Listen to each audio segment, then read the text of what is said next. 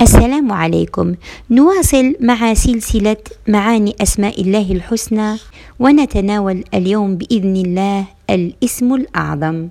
لله اسم أعظم تلبى به مطالبنا ويستجاب دعاؤنا. وقد ورد عن بريدة الأسلمي أن رسول الله صلى الله عليه وسلم سمع رجلا يقول: اللهم إني أسألك أني أشهد أنك أنت الله، لا إله إلا أنت، الأحد الصمد، الذي لم يلد ولم يولد ولم يكن له كفوا أحد. فقال: لقد سألت الله بالاسم الذي إذا سئل به أعطى، وإذا دعي به أجاب.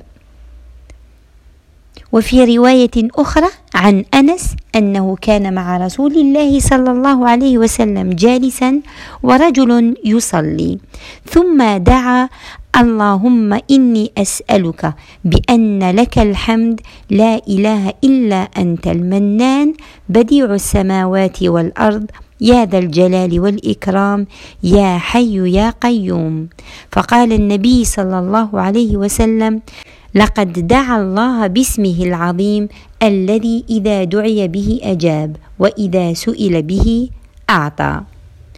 وعن أبي أمامة عن النبي صلى الله عليه وسلم قال: اسم الله الأعظم الذي إذا دعي به أجاب في سور ثلاث: البقرة وآل عمران وطه. فما هو سبب إخفاء اسم الله الأعظم؟ قيل أنه مخفي التعيين، كليلة القدر وساعة الاستجابة من يوم الجمعة، لتحفيز المؤمن على طلب كل الأسماء الحسنى بالثناء والدعاء. وحتى نعرف الفرق بين دعاء الثناء ودعاء الطلب، أدعوكم إلى مشاهدة الفيديو الأول، الحلقة الأولى من هذه السلسلة. واختلف العلماء حول تحديد اسم الله الأعظم، ومما يلاحظ أن الاسم المتكرر في الأحاديث الثلاثة السابقة هو الله.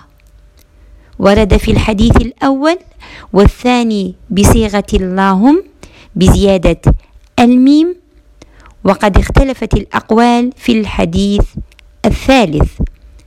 قيل أن الاسم في السور الثلاث هو الحي القيوم، حيث لم يرد مقرونا إلا في هذه السور الثلاث: البقرة وآل عمران وطه. وعلمه عند الله. فخلاصة القول أن اسم الله الأعظم لا ينحصر في اسم بعينه، فلله الأسماء الحسنى فادعوه بها.